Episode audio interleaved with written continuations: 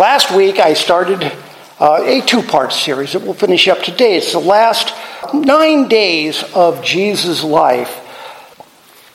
I started last week on Palm Sunday, not to be confused, as I said last week, with Palm Monday. And we started chronological account and a harmony of the Gospels of the last days of Jesus' life on earth.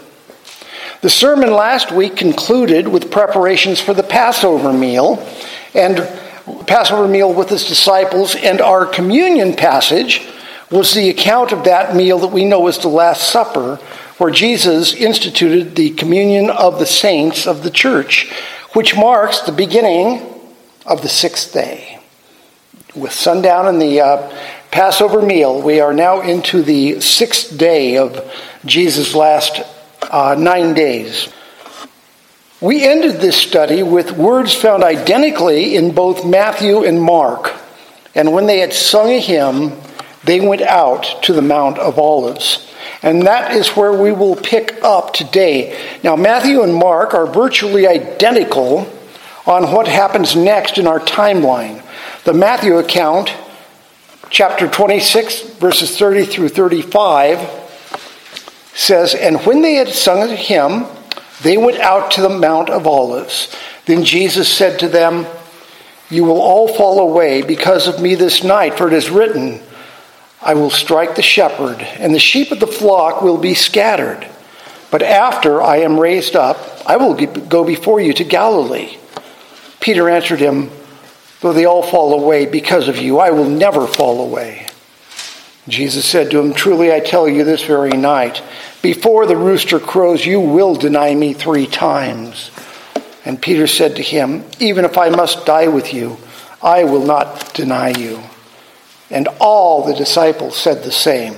And you know, I always leave that out when I'm thinking of it because, oh, Peter is my favorite because he's, he's the first one to always say, I will do this or I will do that. And yet, you know, though he was the first, and I always miss, and all the disciples said the same thing. They were all going to stand beside Jesus. Matthew and Mark don't recount what Jesus replied to Peter, but the Gospel of Luke does. In chapter uh, 22, 31 through 39, Jesus must have shook his head sadly at Peter, and I, I can visualize this very well in my mind and says, Simon, Simon, behold, Satan demanded to have you that he might sift you like wheat. But I have prayed for you that your faith may not fail. And when you have turned again, strengthen your brothers. Peter said to him, Lord, I am ready to go with you both to prison and to death. Jesus said, I tell you, Peter, the rooster will not crow this day until you deny three times that you know me.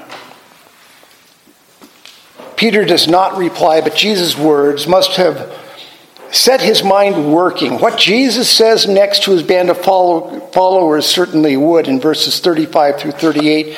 And he said to them, When I sent you out with no money bag or knapsack or sandals, did you lack anything? They said, Nothing. He said to them, But now let the one who has a money bag take it and likewise a knapsack. And let the one who has no sword sell his cloak and buy one, for I tell you that this scripture must be fulfilled in me. And he was numbered with the transgressors. For what is written about me has its fulfillment. And the disciples, and we'll get into this in just a little bit, and the, the disciples said, Look, Lord, here are two swords. And he said to him, It, it is enough. And, you know, that's always puzzled me what this is. And if the teaching that I've gotten out of some of the commentators is wrong, um, well, actually, we'll blame the ESV Study Bible because this is from the uh, Sproul Study Bible. Jesus basically says, apropos of, uh, apropos of nothing whatsoever, you guys have a sword? You know? No? Sell your coat and buy one. Jesus was letting his disciples know that their future, especially their immediate future, was going to be fraught with danger. When they reply that they do have two swords, taking Jesus literally, he stops them with enough of that talk. It is enough. Going on, John records more. John 14, 1 through 6 says, Jesus talking, Let not your hearts be troubled. Believe in God, believe also in me. In my Father's house are many rooms. If it were not so, I would have told you that I go to, to prepare a place for you. And if I go and prepare a place for you, I will come again and will take you to myself, that where I am you may be also. And you know the way to where I am going. Thomas said to him, Lord, we do not know where you are going. How can we know the way? Jesus said to him, I am the way and the truth and the life. No one comes to the Father except through me. If you had known me, you would have known my Father also. From now on, you do know him and have seen him. Philip said to him, Lord, show us the Father, and it is enough for us. Jesus said to him, Have I been with you so long, and you still do not know me, Philip? Whoever has seen me has seen the Father. How can you say, Show us the Father? Do you not believe that I am in the Father and the Father is in me? The words that I say to you, I do not speak of my own authority, but the Father who dwells in me does his work, his works. Now, Jesus knows he's, we think at this point that they've gone, sung their hymn and they've gone out. They've left the Last Supper. They are walking to the Garden of Gethsemane. And he is still teaching. His time is short, measured in just a couple of hours. Where he spoke in parables before, he is now speaking to them face to face in plain language. It's astonishing how much he crams into these final few moments. As I said last week, these teachers are things that we break up. And we'll take the one whole section. Let your not. Uh, in my father's house are many rooms. How many times have you heard that preached? But have you preached, heard it preached as they're leaving for the Garden of Gethsemane? Or do we preach this as, a, as an abstract to teach, uh, to teach another truth? But in its context, they're on their way to the Garden of Gethsemane. John 14, 15 through 18, continuing on, says, If you love me, you will keep my commandments, and I will ask the Father, and he will give you another helper to be with you forever, even the Spirit of truth, whom the world cannot receive, because it neither sees him nor knows him. You know him, for he dwells with you and will be in you. I will not leave you as orphans, I will come to you. This is not verbatim. I'm giving you the Reader's Digest condensed version. There are a lot that I'm leaving out here, but these are the major points that he's saying on his way to the Garden of Gethsemane.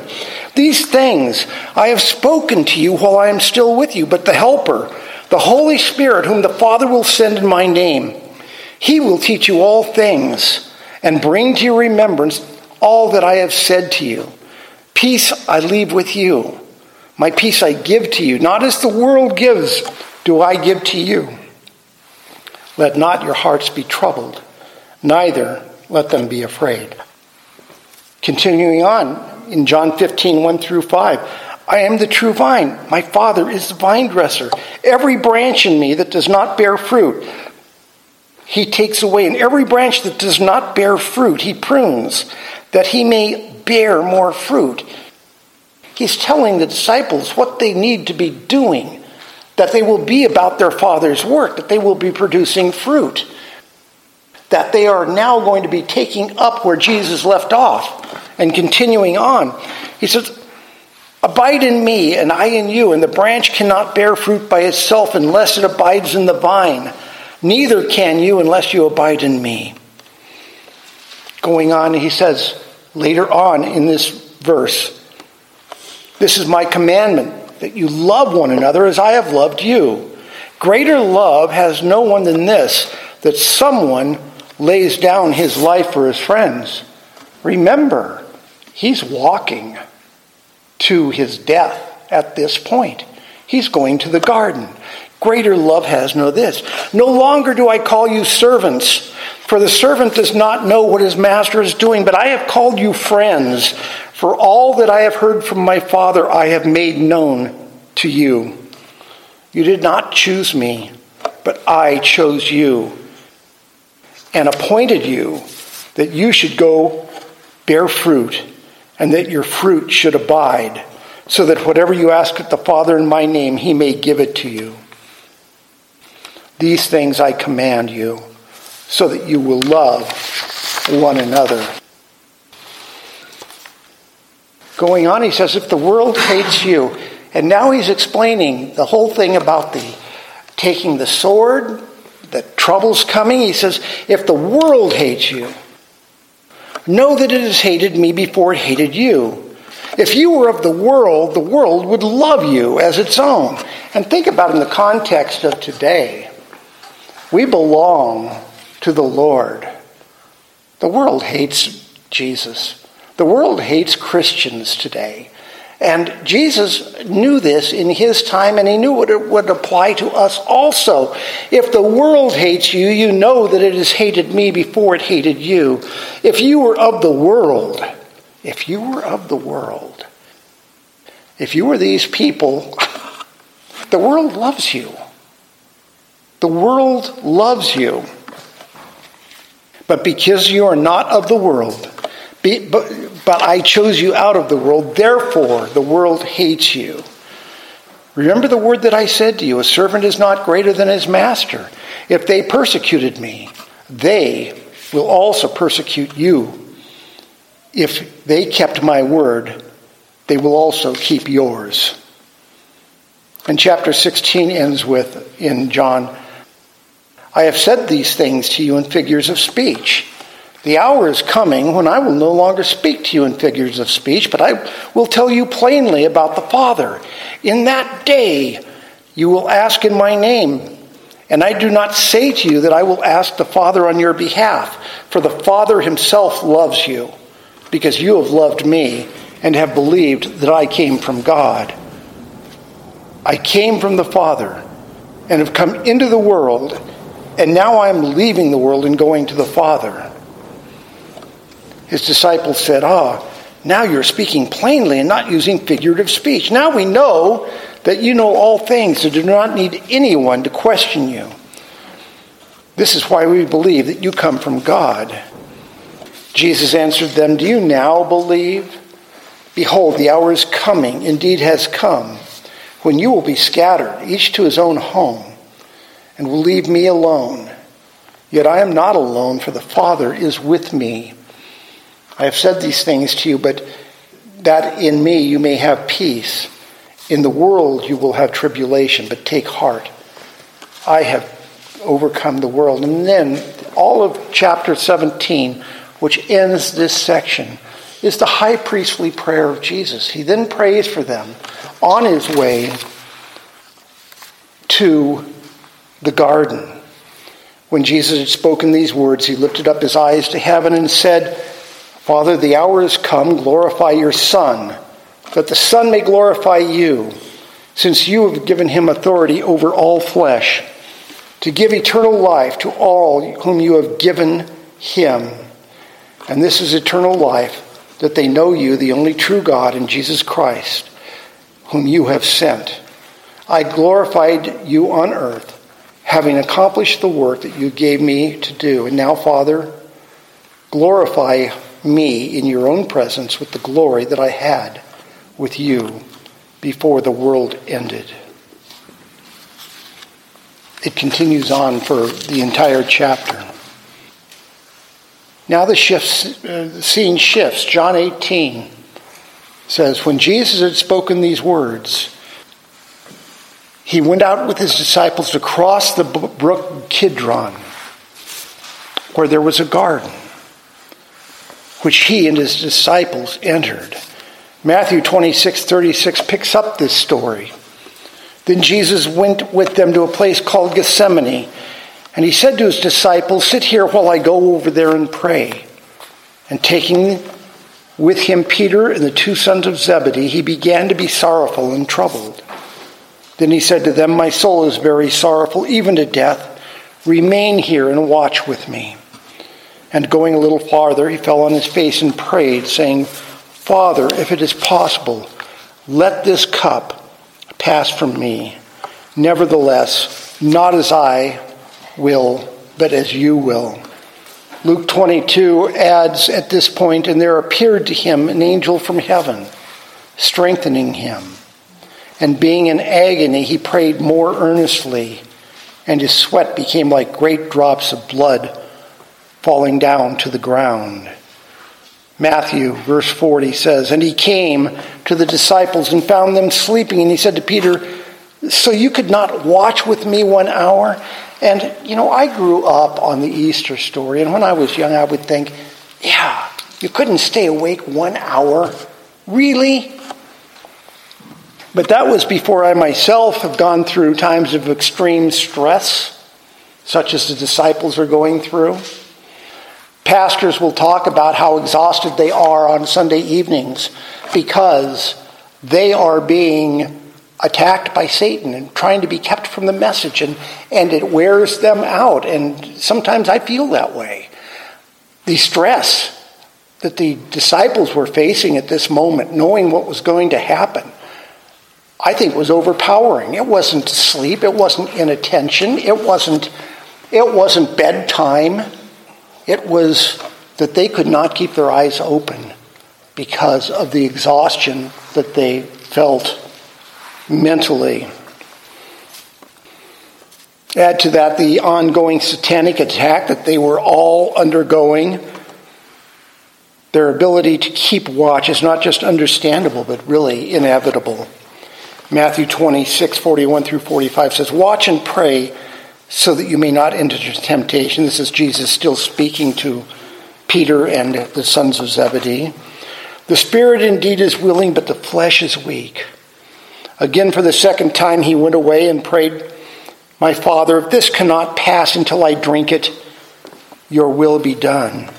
And again he came and found them sleeping, for their eyes were heavy. So leaving them again, he went away and prayed for the third time, saying the same words again. Then he came to the disciples and said to them, Sleep and take your rest later on. See, the hour is at hand and the Son of Man is betrayed into the hands of sinners. Rise, let us be going. See, my betrayer is at hand. And so the authorities arrive. Matthew records that while he was still speaking, Judas came, one of the twelve, and with him a great crowd, and with swords and clubs from the chief priests and the elders of the people. Now the betrayer had given them a sign, saying, The one I will kiss is the man. Seize him. And he came up to Jesus at once and said, Greetings, Rabbi. And he kissed him. Jesus said to him, Friend, do what you came to do. Then they came up and laid hands on Jesus and seized him, and behold, one of those who were with Jesus stretched out his hand and drew a sword and struck the servant of the high priest and cut off his ear. Other versions say that then Jesus put his hand on the uh, servant's head and healed it. Luke gives the servant's name as Malchus in this. And why does he give the name as Malchus? Well, undoubtedly, he gave it so that if someone questioned the miracle, they could go to Malchus and ask. Malchus was probably still alive. And he gave the name so that the witness, the recipient of the miracle, could verify it. Mark adds the guilty comment in Mark 14, and a young man followed him with nothing but a linen cloth about his body. And we, we suspect that he'd been in bed. This is late at night. He'd been in bed. He threw on a linen cloth, went to see what the commotion was, and they seized him. But he left the linen cloth and ran away naked. This would be, of course, Mark, the um, writer of the gospel, and also the son of the lady who had the house where the uh, Last Supper took place. So he knew what was going on and he followed. Luke 22, continuing on, says, Then they seized him, Jesus, and led him away, bringing him into the high priest's house. And Peter was following at a distance. And when they had kindled a fire in the middle of the courtyard and sat down together, Peter sat down among them. Then a servant girl, seeing him as he sat in the light and looking closely at him, said, This man also was with him. But he denied it, saying, Woman, I do not know him. And a little later, someone else saw him and said, you are also one of them. But Peter said, Man, I am not. And after an interval, interval of about an hour, still another one insisted, saying, Certainly this man also was with him, for he too is a Galilean. You'll remember that the Galileans could not speak the language very well. They were they had a bad accent. They had a southern accent, even though they were from the north. And you could tell immediately a Galilean because they did not speak Hebrew probably at all, but they did not speak well. But Peter said, Man, I do not know what you are talking about. And immediately while he was speaking, the rooster crowed, and the Lord turned and looked at Peter. And Peter remembered the saying of the Lord how he had said to him, Before the rooster crows today, you will deny me three times. And he went out and wept bitterly. And you know, as you're looking at that scene, the rooster crows, and, and Peter reports that the Lord turned and looked at him. You know, it wasn't a reproach. It was really, Peter, I told you what was going to happen. I told you that this was coming down to prepare you. Now, the men who were holding Jesus in custody, and this is in at Caiaphas' house, were mocking him as they beat him. They also blindfolded him and kept asking him, Prophesy, who is it that struck you?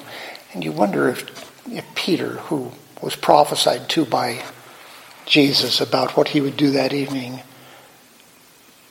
didn't just see what was going on and consider it, what the next line said. And they said many other things against him, blaspheming him. Peter would have seen that as blasphemy. Mark 14, says, starting in verse 53b, continues And all the chief priests and the elders and the scribes came together. Now, the chief priests and the whole council were seeking testimony against Jesus to put him to death, but they found none. For many bore false witness against him, but their testimony did not agree. And some stood up and bore false witness against him, saying, We heard him say, I will destroy this temple that is made with hands, and in three days I will build another, not made with hands. Yet even about this their testimony did not agree. And the high priest stood up in the middle and asked Jesus, Have you no answer to make? What is it that these men testify against, uh, uh, against you? But he remained silent and made no answer. Again, the high priest asked him, Are you the Christ, the Son of the Blessed? And Jesus said, I am. And you will see the Son of Man seated at the right hand of power and coming with the clouds of heaven. And the high priest tore his garments and said, What further witnesses do we need? You have heard his blasphemy. What is your decision? And they all condemned him as deserving death. And some began to spit on him and to cover his face and to strike him, saying, Prophesy. And the guards received him with blows. What happens next in the trial of Jesus? In this, is the same in Matthew and Mark. The Gospel of John adds some other details, but it is Luke who shows what happens in the daylight most clearly, because all of this has taken place at night. Peter was around the fire, keeping warm in the cool of the chill of the morning. I won't say the cool of the morning. Luke 22 concludes When the day came, the assembly of the elders of the people the assembly of the elders of the people gathered together both chief priests and scribes, and they led him away to their council, and they said, If you are the Christ, tell us. But he said to them, If I tell you, you will not believe. And if I ask you, you will not answer. But from now on, the Son of Man shall be seated at the right hand of the power of God. So they all said, Are you the Son of God then? And he said to them, You say that I am. Then they said, What further testimony do we need? We have heard it ourselves from his own lips. In the eyes of the elders, chief priests, and scribes, Jesus stands condemned. But the leaders of the Jews, finding Jesus guilty, does nothing to accomplish their demonic plan.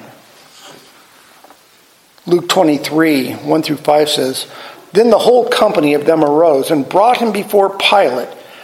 And they began to accuse him, saying, We found this man misleading our nation and forbidding us to give tribute to Caesar, and saying that he himself is Christ, a king. And Pilate asked him, Are you the king of the Jews? And he answered him, You have said so. Then Pilate said to the chief priests and the crowds, and I want you to make sure you know that the chief priests and the crowds. He said, I find no guilt in this man. But they were urgent, saying, He stirs up the people and teaching throughout all Judea from Galilee even to this place. And I want you to pay attention to that because who exactly wants to put Jesus to death here? Because Pontius Pilate a lifelong pagan, a lifelong Roman, he is not a Christian. He is not even a Christian sympathizer. He's not a Jewish sympathizer. He hates them all, basically. But Pontius Pilate finds Jesus, you know, in our, in our law, when, when a verdict is given, we say not guilty, okay? because guilt has not been proven. We don't say innocent. Pontius Pilate here says that Jesus was innocent. There was no guilt found in Jesus. Then the leaders of the Jewish nation plead with Pilate, claiming that Jesus has caused an uproar through all Judea from Jerusalem to Galilee. And Pontius Pilate, it's, the next verse says, when Pilate heard this, he asked whether the man was a Galilean. And when he learned that he belonged to Herod's jurisdiction, he sent him over to Herod, who was in Jerusalem at that time. Jerusalem, Herod had come. It's one of the travel feasts of, of uh, the Hebrews. Anyone in Judea was supposed to come. Herod's in town. And so Pilate hears that Herod's here, and he says, Galilean. That's where Herod is in charge of, and he sends and he sends Jesus over to Herod. Now, this Herod, as we've gone through the you know, scorecards of Herod, this is Herod Antipas, not Herod Agrippa that we just finished with in Acts. Well, we didn't finish with him, but God finished with him. But this is Herod Antipas. Herod Antipas only played at being a Jew. Herod Agrippa really tried to ingratiate himself to the Jews, but Herod Antipas, he grew up in the household of uh, the Caesars. He, though it was the only place he would be able to rule, he didn't like Jews. He was only nominally Jewish. Once again, pay attention to Herod Antipas's reaction to Jesus, remembering that he was about as pagan as Pontius Pilate was. Verse 8 When Herod saw Jesus, he was very glad. Okay, that's weird. When Herod saw Jesus, he was very glad, for he had long desired to see him because he had heard about him and he was hoping to see some sign done by him. Herod was very glad to finally meet Jesus hoping to see a uh, miracle because he knew about Jesus' ministry throughout Galilee. But Herod was about to be disappointed. So he questioned him at some length, but he, Jesus, made no answer. The chief priests and the scribes stood by, vehemently accusing him. And Herod, with his soldiers, treated him with contempt and mocked him. Then, arraying him in splendid clothing, he sent him back to Pilate. Okay? Herod didn't find anything wrong with Jesus. He sent him back to Pilate. And the next line of this verse and Herod and Pilate became friends with each other that day, for before this they had been at enmity with each other. Herod so much enjoyed the fact that that Pilate sent Jesus over, who he'd always want to meet, that from then on, these two enemies were friends. This does not sound like this is going the way of the chief scribes and the Pharisees at this point. This is really not what the. Herod sent Jesus back to Pilate. Verse 14 through 16 says Pilate then called together the chief priests and the rulers and the people. So it's not just the priests and the rulers and the elders, it's the people also, and said to them, You brought me this man as one who was misleading the people. And after examining him before you, behold, I did not find this man guilty of any of your charges against him. Neither did Herod, for he sent him back to us. Look, nothing deserving death has been done by him. I will thereby punish him. Therefore, punish him and release him both the pagan Pontius Pilate and the non Jewish Jewish king Herod Antipas have found Jesus innocent, and Pilate decides to release Jesus. So, who is it that wants Jesus dead? Well, the Romans don't want him dead. The king of the Jews don't want him dead. But they all cried out together. Remember that this is a chief priest and the rulers and the people Away with this man and release to us Barabbas, a man who had been thrown into prison for an insurrection started in the city and for murder. Pilate addressed them once more, desiring, desiring to release Jesus. But they kept shouting, Crucify, crucify him. A third time he said to them, Why? What evil has he done? I have found in him no guilt deserving death, and I, I will therefore punish and release him. But they were urgent demanding with loud cries that he should be crucified. And their voices prevailed, so Pilate decided that their demand should be granted.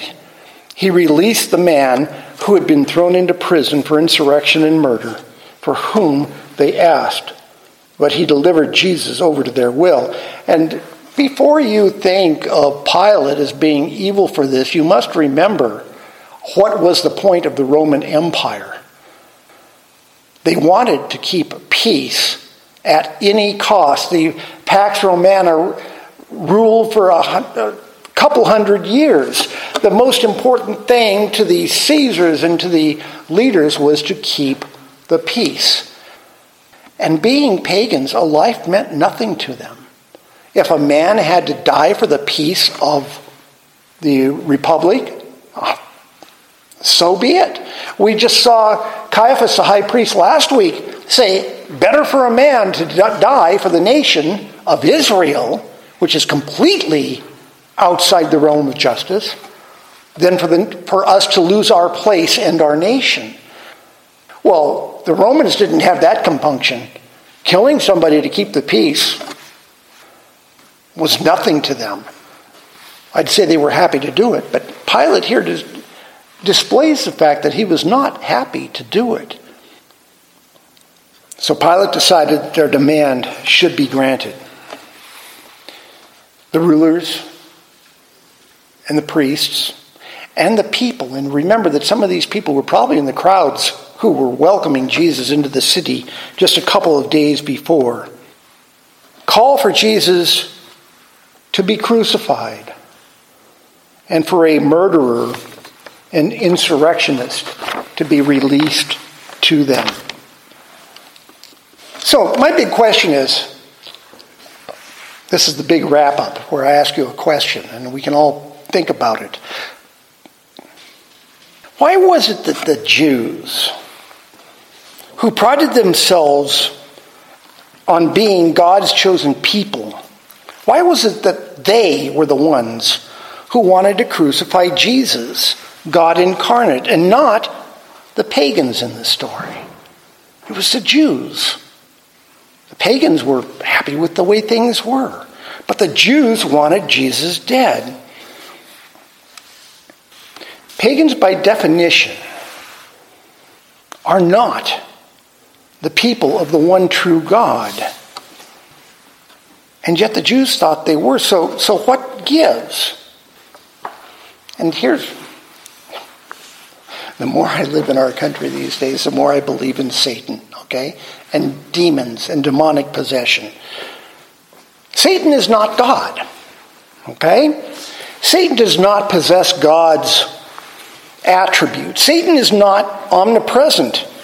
He can't be everywhere at once. He's an omniscient. He doesn't know everything at once. He can't be controlling everybody in the world at the same time. So, why would Satan be concentrating on the actions of the pagans in this story, in this event? I mean, why was Satan not concentrating on the actions of the pagans? Because they were already his. He didn't have to expend any effort. The pagans already believed in their false gods. I've just explained that the Romans didn't care about human life. Killing Jesus, even if they thought it was unjust, if it kept the peace, was a fine thing to them.